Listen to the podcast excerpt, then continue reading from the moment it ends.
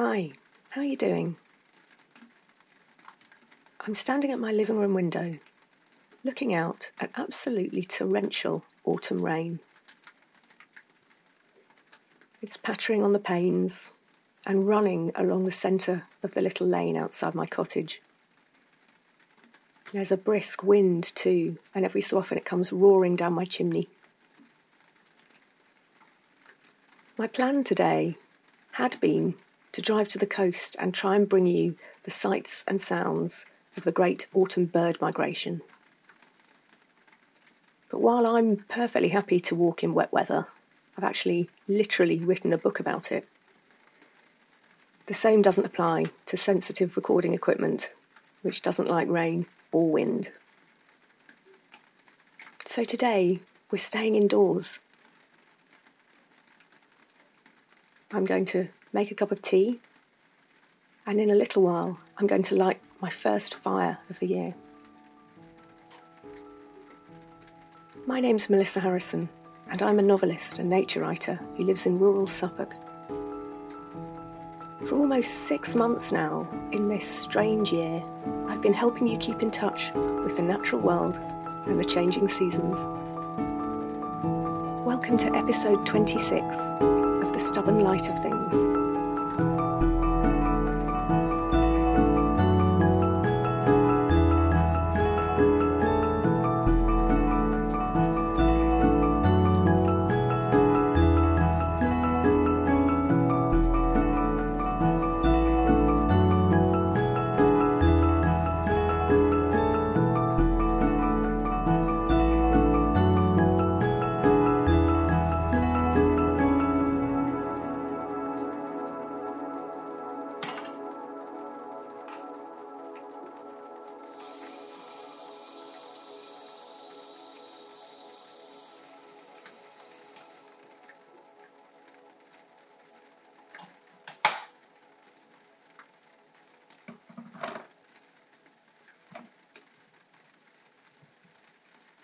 Seeing as we're staying indoors today, let me tell you a little bit about my cottage while I make a cup of tea.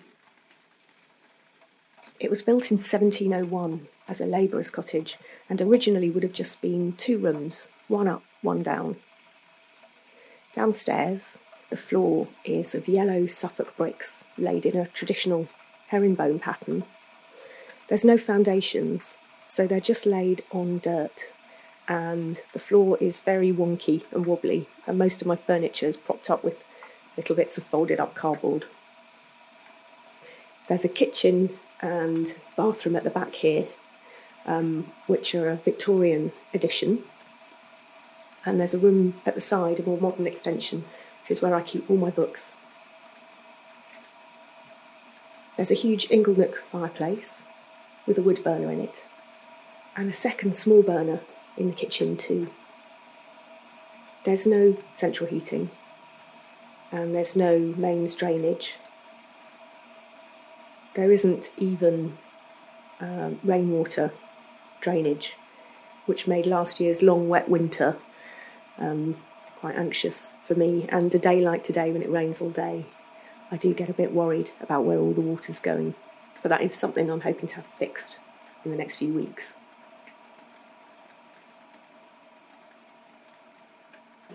On the big bressummer beam above the fireplace, there are some faint apotropaic marks. And these are really common in old buildings in this part of the country and elsewhere, and they were protective against witchcraft. There isn't a daisy wheel, which is what I was hoping for, but there is a Marian mark, which is an M scratched with compasses.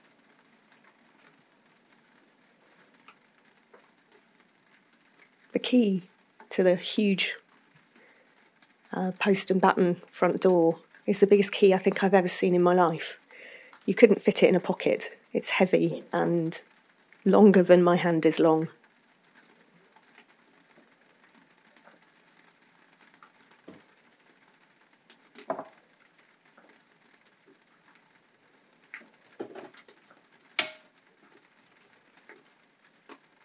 The walls are bumpy and a bit flaky in places.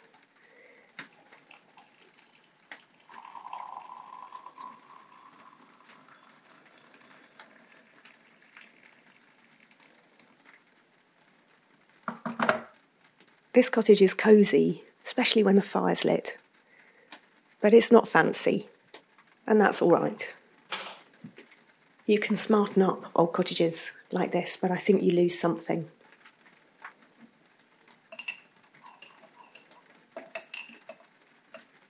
What I like about it is that the newer bits aren't pretending to be old.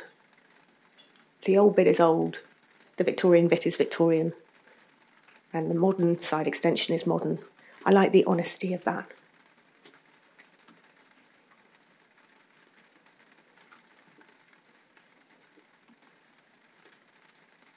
I spend a lot of time imagining the people that used to live here, especially when it was just two rooms.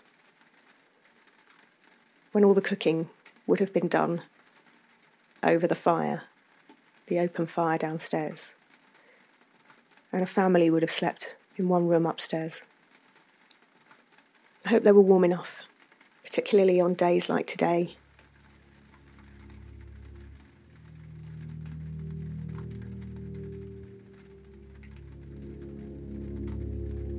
Oh, that's a really good cup of tea.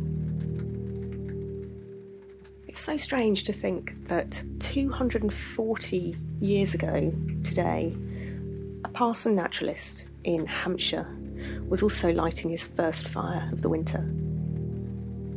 Here's Gilbert White's diary entries for today, September the 28th. September the 28th, 1768 ring ouzels are seen again in their return to the north. September the 28th, 1774. All things in a drowning condition. September the 28th, 1780. The China hollyhocks in my strong soil grow too tall and are just beginning to blow. Began to light fires in the parlour. September the 28th, 1781 dug up potatoes and carrots. September the 28th, 1785. Several ring ouzels on Nore Hill. Timothy the tortoise spends all summer in the quarters of the kitchen garden among the asparagus, etc.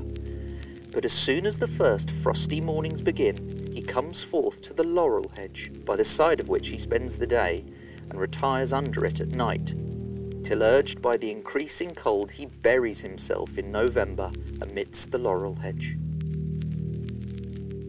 September the 28th, 1791. Linnets congregate in great flocks.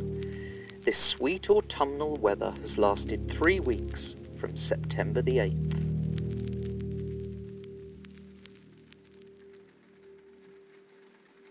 Well, the rain is still lashing down outside,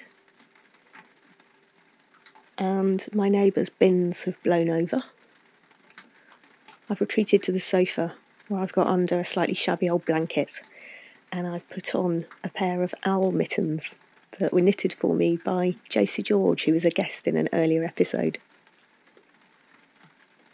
When this podcast started, back in the first week of April, I told you about the chiffchaff, which is usually the first of our uh, spring migrant birds that we hear singing each year. And we're now on to the second great movement of birds in the year. And right now there are billions of birds on the move. Our summer visitors, swifts and swallows, the hobby, house martins, the flycatchers, the chiffchaffs, the warblers, they've all pretty much left or are leaving. They came here to breed and to take advantage of insect numbers, and now they're heading back south into the warm. Now, though, we have a new set of birds arriving from the north and west to overwinter here, and particularly there are um, lots of fruit eating birds that will come here to enjoy the hips and haws and berries and apples and fruit in our hedgerows, and lots and lots of ducks and geese. About half of the birds that we have here migrate In the far north, nearly all of them do um, to escape the very cold winters. And in tropical areas, not many birds do, they don't really need to. But as well as these great seasonal migrations, there are other kinds of migration too. There's um, altitudinal, where birds move from higher ground to lower ground, so things like meadow pipits and um, skylarks. There are partial migrants, so lots of our familiar birds here, like blackbirds and starlings, um, often there's a, a, population that will arrive here um, from places like Scandinavia in the winter too to join them. And there are passage migrants, so um, birds that are on their way somewhere else but will stop off here and you know rest and refuel. What I'd really hoped to do today was to find some pink-footed geese which are a real seasonal marker when they arrive, and they are starting to arrive, I'm seeing from friends on the coast. They were called the Heaven Hounds uh, by the author B.B. Denys Watkins Pitchford, who um, I have an especial interest in. He was the author of The Little Grey Men and The Little Grey Men Go Down the Bright Stream, which um, the first one won him the Carnegie Medal in 1942, and I loved those books growing up. I haven't been able to go and record the Heaven Hounds for you, but due to the magic of Peter Rogers and his production, you can hear the sound of them now.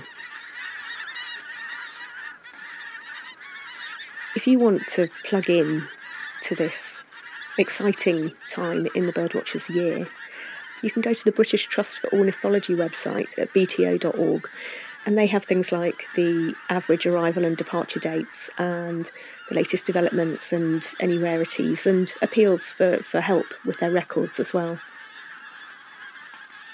What birdwatchers are really looking out for at this time of year, what they really want is a wind coming from the east. Today the wind direction's all wrong, even if it hadn't been pouring with rain, it's it's not a good day to be out birding. But the autumn migration is something that anyone can feel part of if you want to. Even when I lived in the centre of London, one of the things I loved to do in autumn was listen out for redwings migrating overnight. They'd often come in after dark, and when I was taking Scout out on her evening walk, I'd listen for them very, very high, high pitched peeping calls overhead. They were contact calls. As they flew in the dark, they were just saying to each other, Are you still there? Are you still there? And here's my Times Nature Notebook, which was written from those days when I lived in London, from those streets, back in September 2014.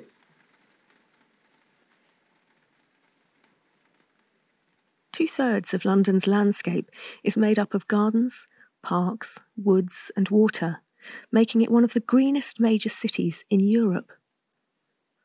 It's a richly diverse wildlife habitat, with two national and 100 local nature reserves, 36 sites of special scientific interest, more than 1,200 sites of importance for nature conservation, and several nationally important biodiversity action plan areas, including acid and chalk grassland, grazing marsh, heathlands, and reed beds. It may seem surprising, but many parts of the capital are more wildlife friendly than traditional farmland, where non organic agriculture can create monocultures in which little else thrives. One of London's most important contributions to biodiversity is its three million gardens, whose mixed borders, bird baths, compost heaps, lawns, and hedges echo the ecotones that are, all over the world, so rich in life those areas between one type of habitat and the next, like the edges of woodlands and the margins of streams. Over 300 species of bird have been recorded in the capital, and to them, gardens aren't the little kingdoms we experience them as, but long strips of green lying parallel to roads, with regular, useful fences to perch on and to act as windbreaks, plenty of cover for roosting and nesting, and lots of food. Not just bird feeders, but seeds shed by the great assortment of plants we cultivate and the caterpillars, greenfly, and other invertebrates attracted by what we grow. So to the city's busy patchwork habitat, Now comes autumn, just as it does to the fields and farms, slowing the lawn's growth, stripping the trees, and preparing plants for winter's long sleep. Blackbirds pick through the leaves rapidly accumulating on tired, dry lawns, or cock their heads to listen for worms in the London clay, while red admirals and small tortoiseshell butterflies are beginning to seek out sheds and garages to winter in.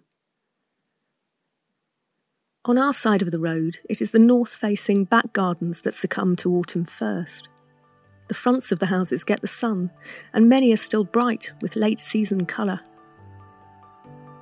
While it may be far less pretty than the bought in bedding plants that decorate our porch, the shaggy old ivy covering our shady back fence will feed late bees and shelter many birds through the coming colder nights.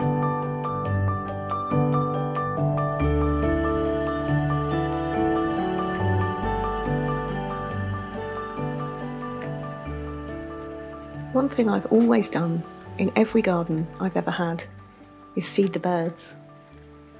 Not least because it gives me an enormous amount of pleasure to watch them. But data from the Big Garden Bird Watch and other sources is starting to show that it's having a, a marked positive effect on several species, so it's really worth doing. I haven't filled up my feeder today. I bring it in overnight because we do have rats here, and um, it hangs on the gutter outside my back door. And one evening I could hear a shuffling sound on the roof, and I switched on my kitchen light to see the bird feeder being inched along the gutter by a very enterprising rodent. So it comes in now, and I put it back out in the morning. So that's what we're going to do now.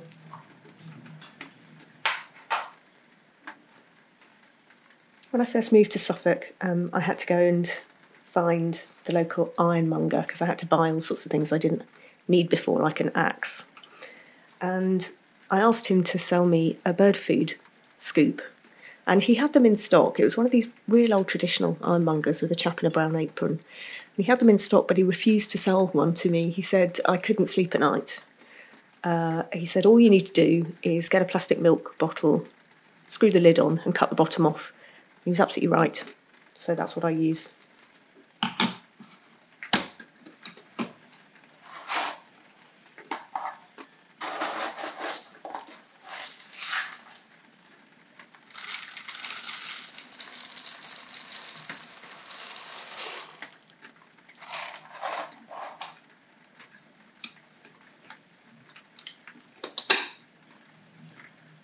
It's out there.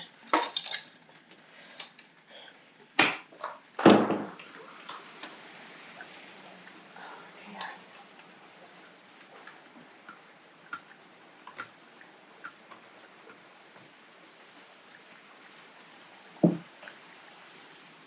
Poor birds. Oh, it's blowing an absolute hoolie.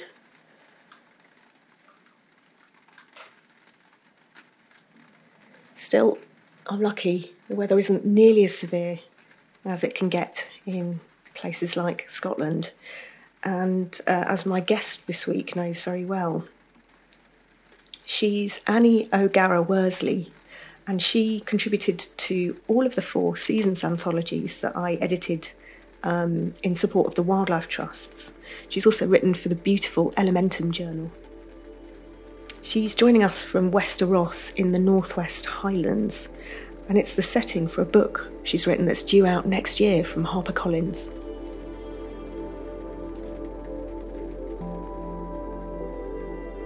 I live in northwest Scotland on a croft which is a small holding in a small valley surrounded by hundreds of square miles of mountainous country. It's grand, expansive, big country. The mountain ranges of Wester Ross are made of billion year old rock and they're largely empty of trees and people. Most folk live by the coast in small fishing villages or in crofting communities like mine because the hills and glens were cleared of people most recently to make way for deer.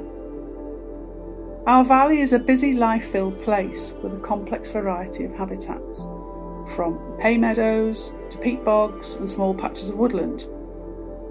The layout of the crofts overlies much older settlements, and there are remnants of houses and walls, and a large embankment that must once have enclosed a village.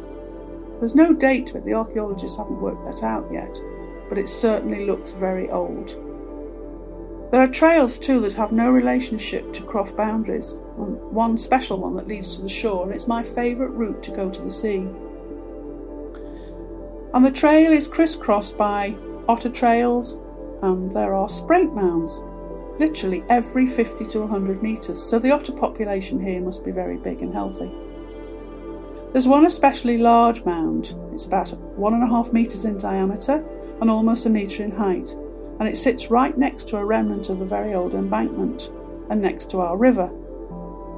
It's green just now against the autumn colours of surrounding vegetation, so it looks like a beacon, bright and cheerful. From this special spot, I can see Skye, the Isle of Skye, and the outer islands, the Outer Hebrides. And throughout the year, it's possible to mark the position of the sunset from solstice to solstice, right along the chain of islands, it's also possible from this spot to see the approaching weather. Different cloud types, different wind speed will tell me what weather is coming. Soon the autumn storms will come rolling in. And I like to think of all the generations of people and otters who have paused or sit like I do and watch the weather and wonder what the winds will bring.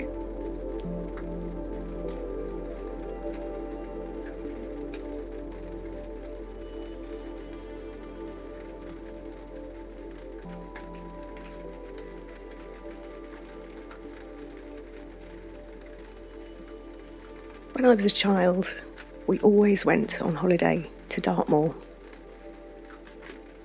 It was where my mother's parents lived since they came here from India in 1947.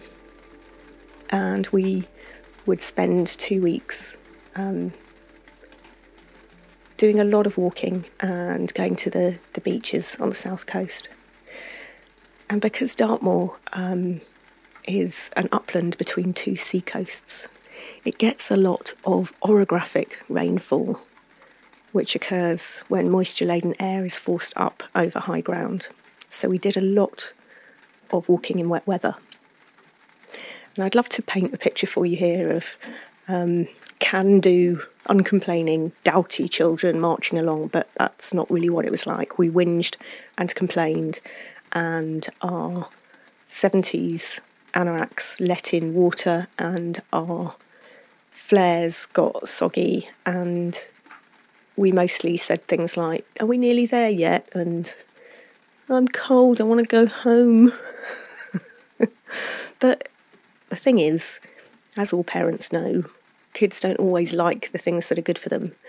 And the things that are good for them often don't reveal themselves until much later in life. And I'm so glad now that we spent all that time in bad weather because it taught me that discomfort doesn't kill you. It taught me that you can be wet and you can be cold, and that can go on for a little while, and then it's all right again.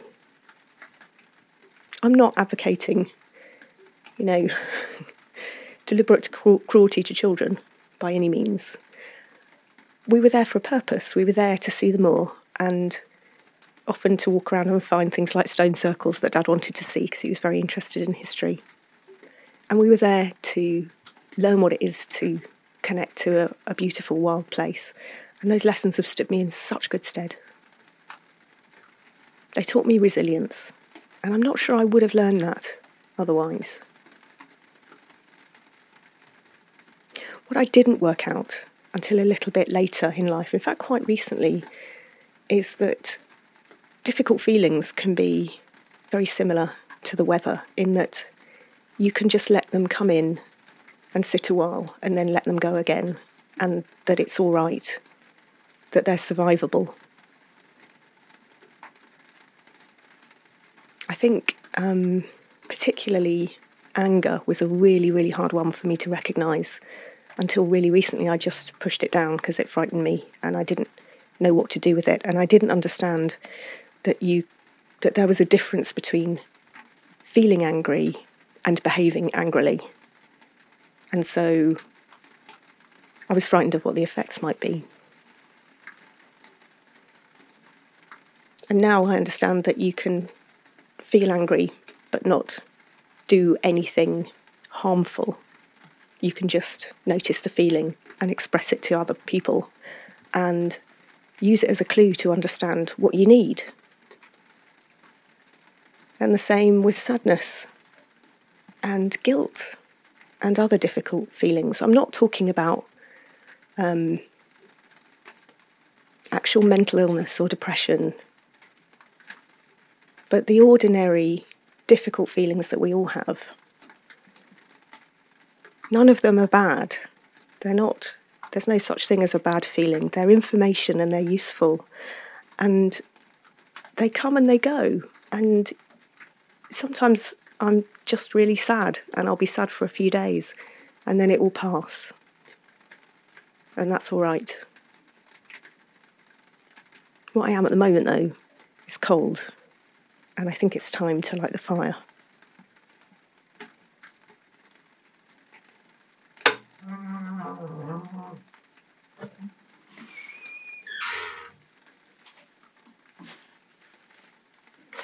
Trying to think when I last lit a fire. I guess it was end of February, beginning of March.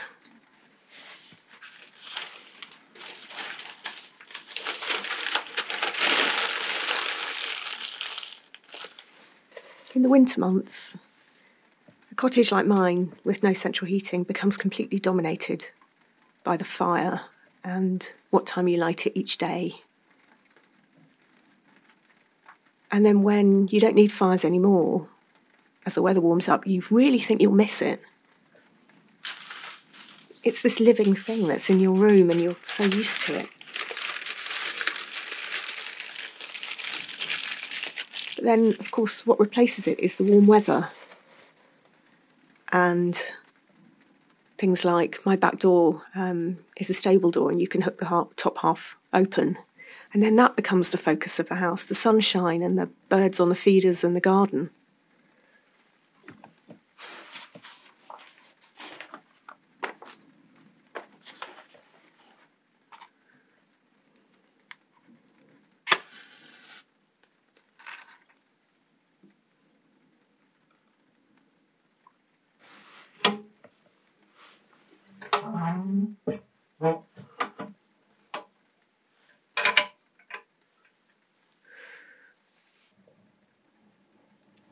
I've leaned the ash logs in over the top of the kindling so as it starts to burn, they'll hopefully catch.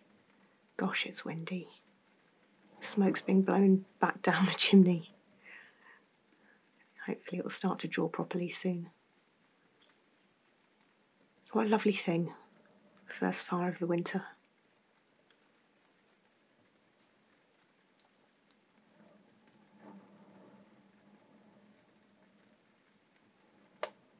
This week's poem is A Landscape by Rebecca Tamás.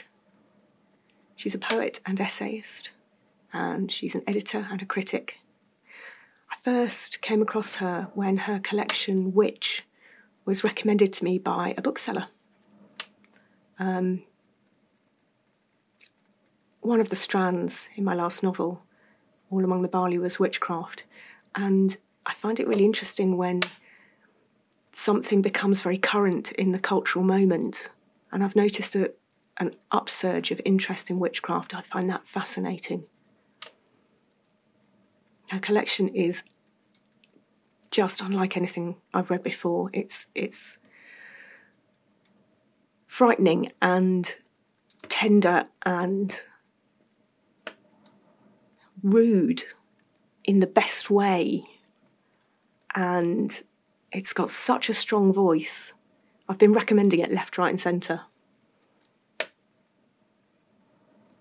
She's got a new essay collection called Strangers Essays on the Human and Non Human, which comes out next month, which I can also highly recommend.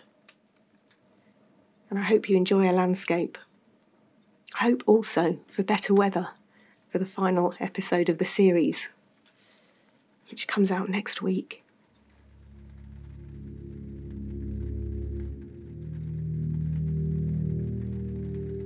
A landscape. You will see green fields again, the living swallow fell on hot snow. Osip Mandelstam. 1. When I walked into the field in winter, things were bad. Birds cannot turn back the void, grasses cannot turn back the void, nor should they have to. But still, in the hushing snow, I followed, branches sucking on their black teeth, crows with Elizabethan aspect, glamorous and terse, cawing at the smudgy opal light, giving me back my lack of understanding, my breath, my free space of air. 2. Late last night, a boy shouted at me with his red wine mouth. Loving nature is saying you'll let people die. I mean, no one said anything about loving it, or said what it is at all. The room is dark, and the snow falls in drifts. Ghosts watch us through the windows, their faint expressions unreadable, their eyes cold marbles in seawater. What thought do I insert? What knowledge? The temples are gone, and I'm glad, taking my apple, biting it with hard cheese. Still, under the open air, I can't help my worship. Inside the cluster of trees, snow making strange muffled echoes, eating my song.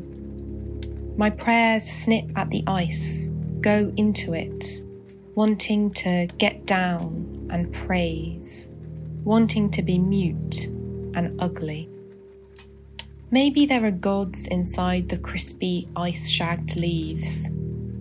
Maybe what I see when the air splinters the violet frost, the dark grey doves, is what I think it is, which is a mouth hanging open, spilling light, too tender to fork through, too tender, too strange to break into bloodied separation.